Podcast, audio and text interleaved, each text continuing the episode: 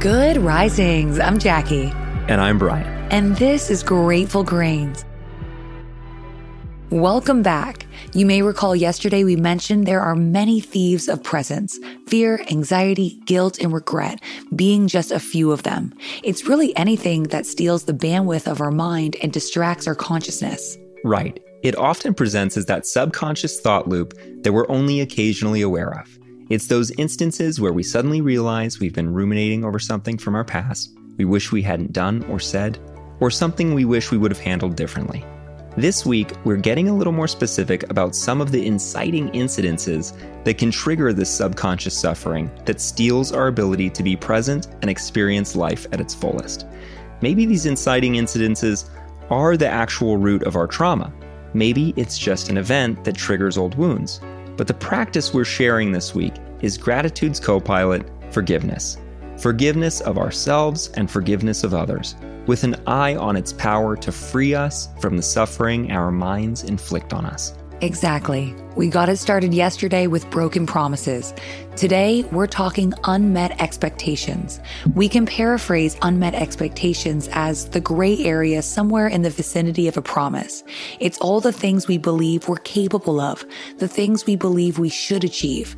It's also all the things we believe they're capable of, and all the things we believe we can achieve together. Being more vague than a broken promise, an expectation can divvy out its own special brand of suffering, in that it often comes as a dull and confusing pain. Sometimes it's just a frustration running in the background of our minds, rooted in disappointment. It's the kind of disappointment that can drive us crazy with ruminating thoughts over whether we had any right to expect anything in the first place. After all, was it really a betrayal when they hadn't made any promises?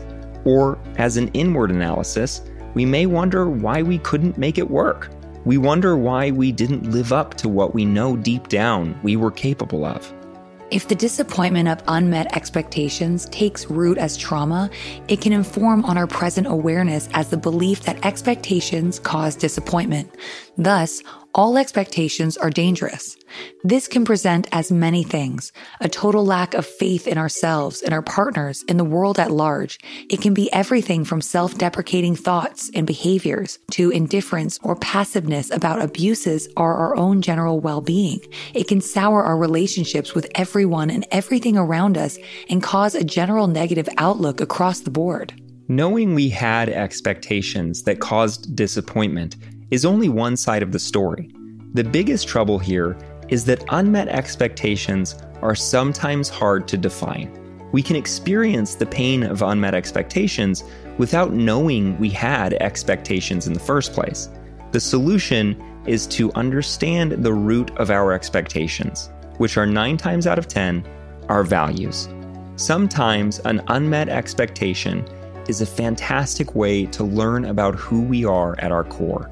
The good news is, learning about our values in the present moment can help us frame the disappointments of our past too.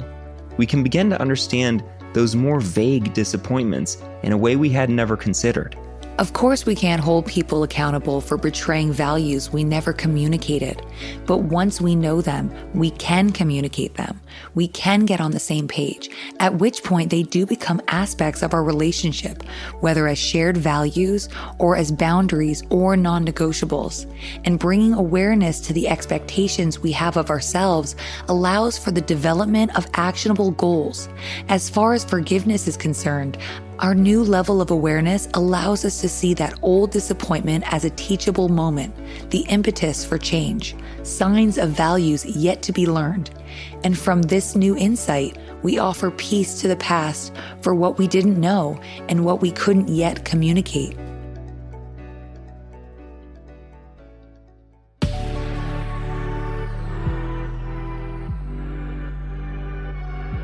Thanks so much for joining us on Grateful Grains. You can find us on Instagram at Good Risings, or you can find me at The McMuffin. And you can find me at Jacqueline M. Wood underscore one. We'll be back again tomorrow for day three of our week discussing forgiveness. Until then, remember, a better tomorrow starts with today. Good Risings is presented by Cavalry Audio.